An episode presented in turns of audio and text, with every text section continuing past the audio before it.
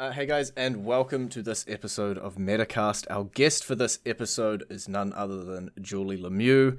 Uh, she's played many characters throughout Medabots, uh, here and there, and has been described by our last interviewee, Joe Motiki, as, and I'm quoting here, the Meryl Streep of voice acting. oh, Joe, much too kind. Very sweet of him. Uh, how you doing? Hello. Uh, I'm doing great. How are you? I'm good. Uh, got a lot to live up to with the the Meryl Streep of voice acting. Yeah, I'll say. it's a. I know. Yeah, live up to that. Um, but uh, as I said in the intro, there you played quite a few different roles throughout Medabots. Um, I I did. Yeah. when it you went crazy. into audition, did you audition for a specific role, or was it just My initial role that, I, if memory serves, uh, was um, Gill Girl. Was the initial role I was given that I believe I auditioned for. I must have. Um, memory does not serve for that part. And then all the others followed. Um, I'm gonna forget. I think I had done like 11 by the time I was into the latter part of the series. And when I, of course, got Ikki in season two, I was like, oh my god. Um, just so I can't quite remember, but I know there were a lot of characters. Um, but it was pretty awesome. Uh, Yeah. And Gill Girl was a personal favorite because she was just so evil. Very fun to play. Oh Um, boy. I apologize. I have a crazy dog. I might have to move around because he hates it when I'm on the. Yeah, I'm moving around. I'm moving around. Keep talking to me. it's all good. Um, so how did those all come about? Was it just uh, you were there one day and they're like, "Hey, want you to do another character," or "What if you did this character?" Yeah, I, I mean, what what happens in dubbing, and um, part of it is monetary, um, in in terms of you know you can um, double up. There's a certain number of roles that you're allowed to give someone without paying, um, without necessarily. I mean, you're either paid by the line or or by the hour, whichever is most advantageous to the actor. So there's a certain number of roles that you're allowed to double up, and really, you're not paying for those extra roles the way you would in regular animation. So doubling and tripling and and elevening is um, is very common in in dubbing. You've probably noticed. So yes, the other all the other roles came about. Ikki was the only other role that that I auditioned for. Um, all the other roles came about. They were just given to me. Um, I mean, um, yeah, that's correct. When uh, just saying, okay, we're adding in this character this week. So yeah, um, crazy fun show though. Uh, you, you talk about taking up the mantle of Ikki there. Uh, so Medabot Spirits comes around. Samantha Reynolds uh, leaves Medabots, and so you're saying you had to, I guess, audition to to pick up that role. I did, yeah, yeah, yeah, because you know it's the iconic role, and I think they really wanted to make sure. and I have to admit, I was like, I already had so many parts. I was like, well, I don't think I'm gonna get this. When I did, I was like, oh my god. um, those were like really intense sessions. Some of them with uh, playing multiple, you know, roles in a session. I, I love it. Did you? So yeah, I was shocked when I got it. Yeah. did you did you roll from character to character, or did you try and record like all Ikki's lines and then all the next character's lines and then all the next ones? That's correct. So we'd go from one to the uh, like all of one character's lines and then moving on to the next. How how long do those sessions end up if you are recording like eleven characters? Sounds like they could be quite a while. Strangely, I mean, uh, dubbing really motors. Uh, my recollection is probably the longest of those sessions might have been like three and a half hours, but for the most part, under three. I mean, they you motor. Yeah. uh, you get go through a lot of material in a short amount of time. yeah. Just uh, hearing the beeps and just going for it. hmm Yes, and we worked on uh, three beeps. Uh, I'm sure you know that already. Um, yeah. Um, with with Ikki coming into the fold, did you try to replicate the voice that Ikki had previously, or were you just trying to do your own thing and separate the character a little bit? No, they had asked us. They wanted someone who could, as closely as possible, match Samantha's read. Um, so that was the added complication to that was that I literally had to do my best to. I watched a lot of uh, a, a, lot of episodes of um, of uh, Samantha's work, but I Samantha has an incredibly uh, uh, different than what I do. A young boy read. It's really there's a real I don't know how to. It's there's a kind of a, I don't know how to say it. It kind of it's slippery. There's a and and very authentic. And mine was less like I, I had a hard time replicating that I didn't even know that you know what I mean, but that's how I describe yeah. it. It slides around a lot.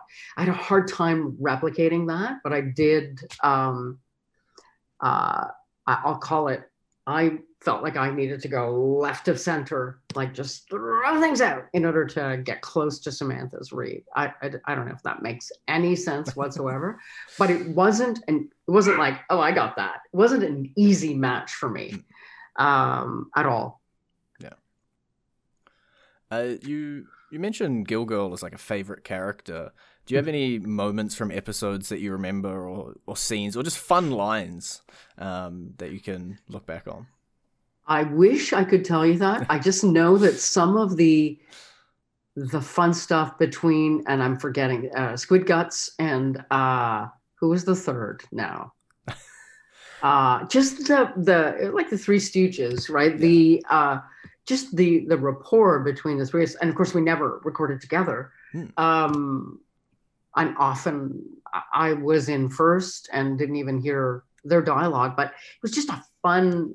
They were just such a, just such a dumb, fun, and I guess Gill Girl being the smartest of the trio, uh, just a fun thing to do. Um,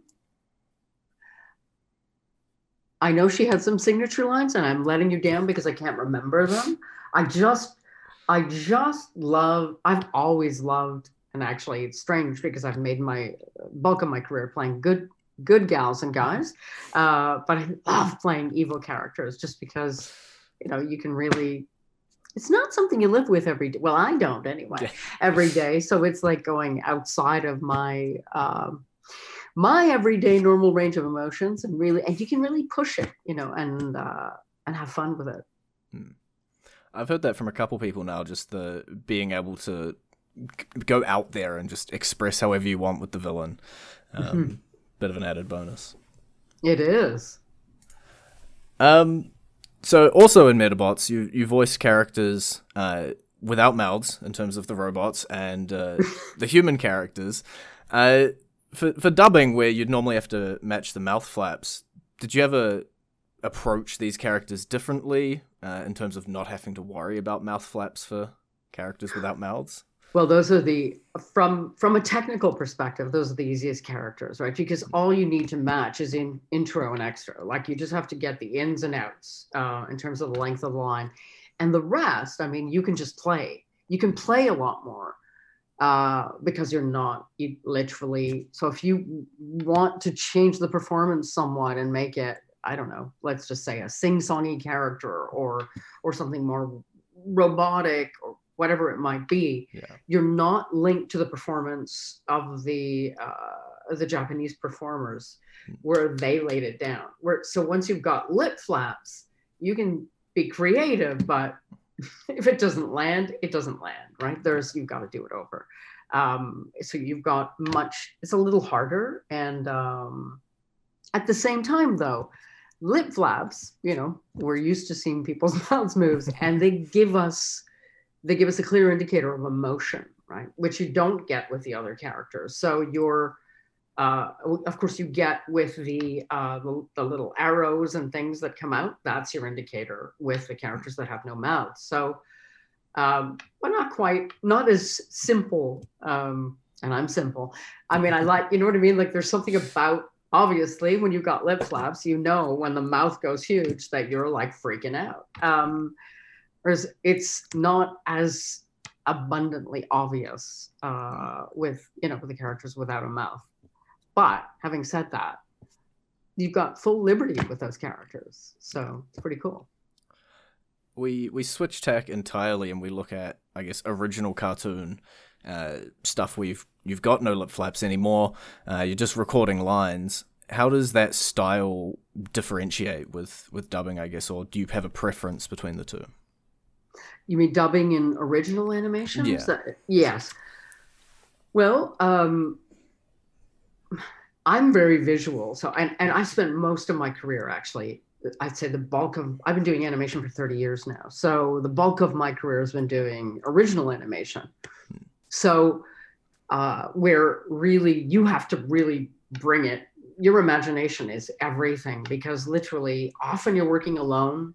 There's just you and the script, and um, so working on dubbing is a joy because literally uh, it's like being a kid again and you just react and you know you're splitting your focus between the script and the and the visual but the visual gives you everything you need to know. So it's and sometimes what i love about it is i've created some characters where i went in a direction thinking going to cast me just doing something odd. And they did. And it fits even though it may not have been what was done in the japanese or it may not have been what the majority of people sometimes i like just doing something weird. Um, because you can you've got the visual and you're like oh that might fit. Um, so you can take bigger risks in a sense um, i find anyway. And and it's an immediate hit because you've got it in front of you as opposed to you really have to you have to bring it 100% when you're doing original animation. It's all on you right? Mm. i mean obviously you've got a team behind you who are going yes no maybe like the writers the uh, the director the uh, the, the the voice director all that. Um but um but in order to get an audition or book like you you're working straight just sometimes you don't even have a picture. Sometimes all you have is the script. Um, or even then you don't even have the script you just have a se- se- select pieces of the sides that have been pulled out. So here it's very when you're auditioning for anime you're auditioning to picture when you're working to it uh, obviously. And there's something very visceral very you know you don't immediately you you get a very strong hit. And usually that hit is the right way to go Uh, you mentioned that three decades of voice acting. It's a, a an amazingly long career. and i'm 12 it's amazing it, you started when you were negative eighteen. Nobody could have seen it coming. good math I, we're lucky I got that. I don't usually get the math right. um, but I guess if we look uh, all the way back to the start of your career and we look at now, what's changed the most in this voice acting world? Well, uh, let's start with dubbing. I mean, when I what the first time I worked uh, on dubbing was with what they call a Rhythmo band. Um, I don't even know if that makes any sense to you, but literally where the the script was detected. That's the word uh, onto a band. Like like the person would have to literally move the band along and put all the script on it. Now that was an incredibly easy way to dub because like literally it was written out. And hmm. so if you're screaming, the E would be like huge. Now we were uh, then I went from that to just the three beeps and that's what Medabots was, three beeps and a script. So the you know you've got you're literally much harder mm-hmm. splitting your t- um, your focus between the script that's on a lectern and the visual that's over here. Nowadays, it's more like what I call uh, karaoke dubbing, um, in that you've got you know the, all these like systems like uh,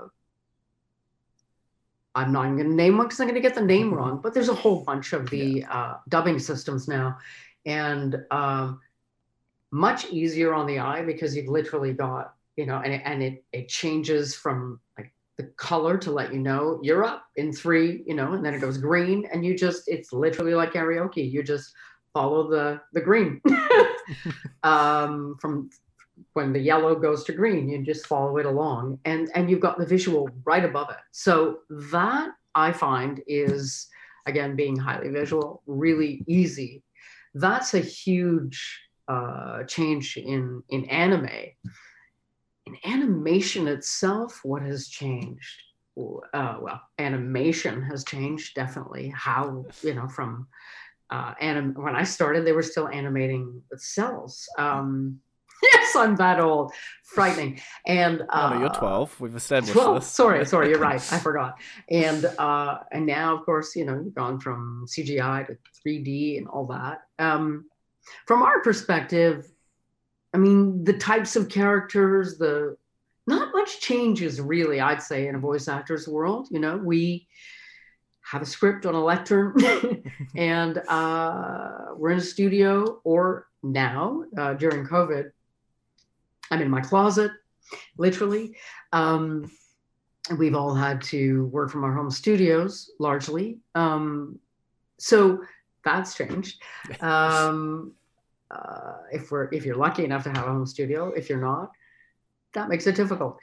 But um, you know the types of you know I, I, find the the biggest thing the types of shows that get made are you know that shifts right? There'll be like cop shows or all of a sudden dog shows or yeah and then there'll be a bunch of them. Like the show the this show i did a show this last year this year yeah both years that just aired this year called doomsday brothers. And at the same time there was another show another doomsday show auditioning. And i was like oh two doomsday shows at the same time. Um, so it's funny how that happens. It's almost like i don't know if it's because i'm not involved in that side of it. I don't pitch shows or write shows. Um, you know I, I, it's almost like someone goes we need we need a doomsday show. And then there's a bunch of them. So it, you know everything ebbs and flows in that way but the um, my job hasn't really changed that much in 30 years. I do uh, I I still work on paper, you know, I because that way I can uh, I mean I know some people might work on an iPad or but I like writing notes and arrows and things so that I can uh, so that you know it, it lifts off the page uh, and um, my eye goes straight to it when you know all the little notes I write myself. As I said, highly visual. Yeah. So, but not much has changed for us. Hmm.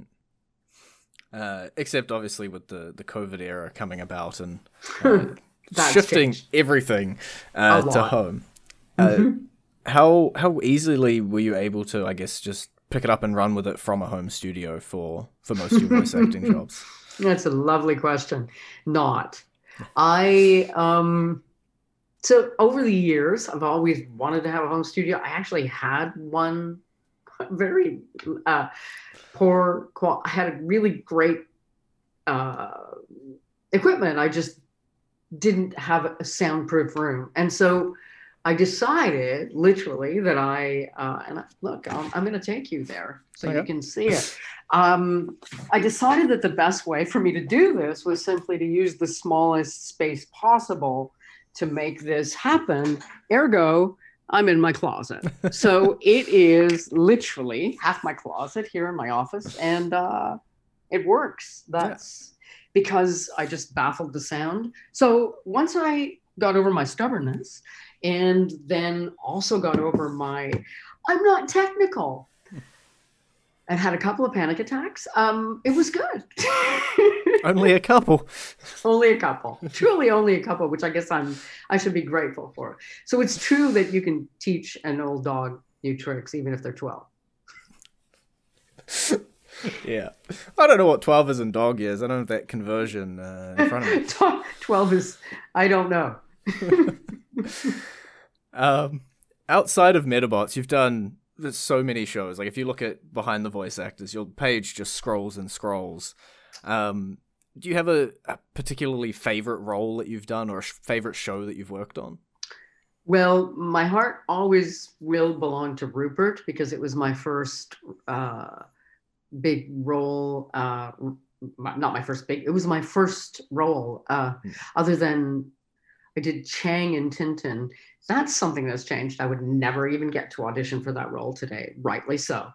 Um, uh, you know, we'll leave that there. Um, that was my first role, and then shortly thereafter, I got uh, Rupert, um, which was for me a dream come true. Doing, I and that show was done ensemble, and I worked with some amazing. I so I like I learned to hone my craft on that show, working ensemble and watching people work uh, as a newbie and uh, you know having to be literally i was the straight man as rupert and everyone else was like crazy and just learning to just keep that line keep that line it was a good line and not and let them have the laughs and uh, but just it was um, it was magical for me and the show itself is absolutely very true to uh, the original uh, strip so it's uh,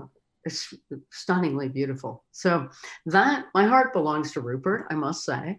Um, but I've done, God, I have been so blessed in my career. And I'm not saying it's over. I'm only 12.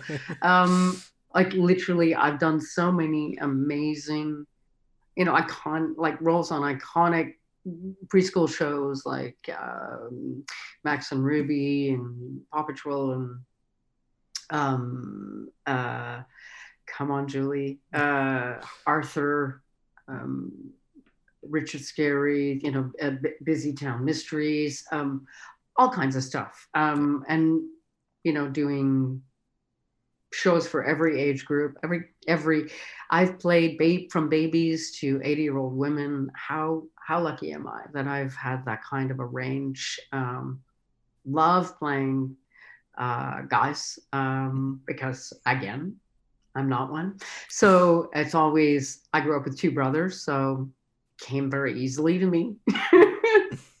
uh, they're, they've been my inspiration, you know, for uh, all of my younger male characters. Um, yeah, I, I honestly, I have so many series that I've been so fortunate to work on, but for me, Rupert is mine. My will always be my number one, literally. Uh, so now you talk about being a, a, newbie back with Rupert, and now you walk into a recording studio, maybe with some other people pre-COVID, uh, and now you're there with the 30 years experience. On you're on the other side of the coin. Um, do do people, I guess, ask for advice or like, hey, how was that um, in the in the recording booth and stuff like that? Um, not well, I, I, guess I have had some people ask certain things in the recording booth, but mostly outside. Like I will have people um, ask if they can, you know, have a conversation, and I'm more always more than um, I. I was too shy to do that And when I was young. I just I was like a sponge, but I really was too shy to go to someone and say, "Hey." never even occurred to me. I really was very shy. But I so I'm very happy to do that because we we don't, you know, as, as actors, we often work in isolation, but we don't. We're part of a team, we're part of a much larger team.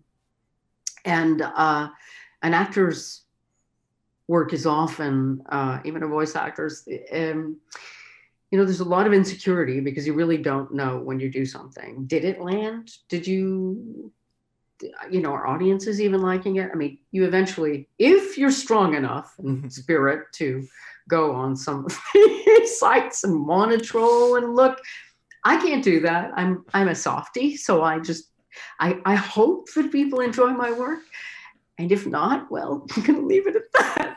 Um, but but I'm always I I I really um, believe that you know it takes a village, and we are all here to help each other out. And and even though um, because of the weirdness of my career, I might audition up against a 22 year old actor. I'm I never feel that I'm. Uh, well, it would make me not a very kind person to just go, you know what, I'm just not going to share any of the knowledge I've gained in these 30 years with you. So, yeah. Um, if there's any other uh, fellow 12 year olds out there, maybe looking at getting into voice acting in uh, six or eight years when their voice cracks and settles, uh, do you have any uh, tips for them or any sort of advice just for the general audience? Yeah. Well, I mean, the most obvious is if you want to, I, I mean, this is my world, so I'm not even going to talk about commercials or anything else because this is my baby, is animation. Um, it's so I, I like to talk about what I know. Um, the the obvious is if this jazz, if this is what you want to do, well, you like any other field of study, you study. So watch animation, number one. Watch it. Watch all the archetypes, the stereotypes, the and then decide when it's appropriate. When might it be appropriate to break it? Like look at a character and go, what if that role had been played opposite to what it was done?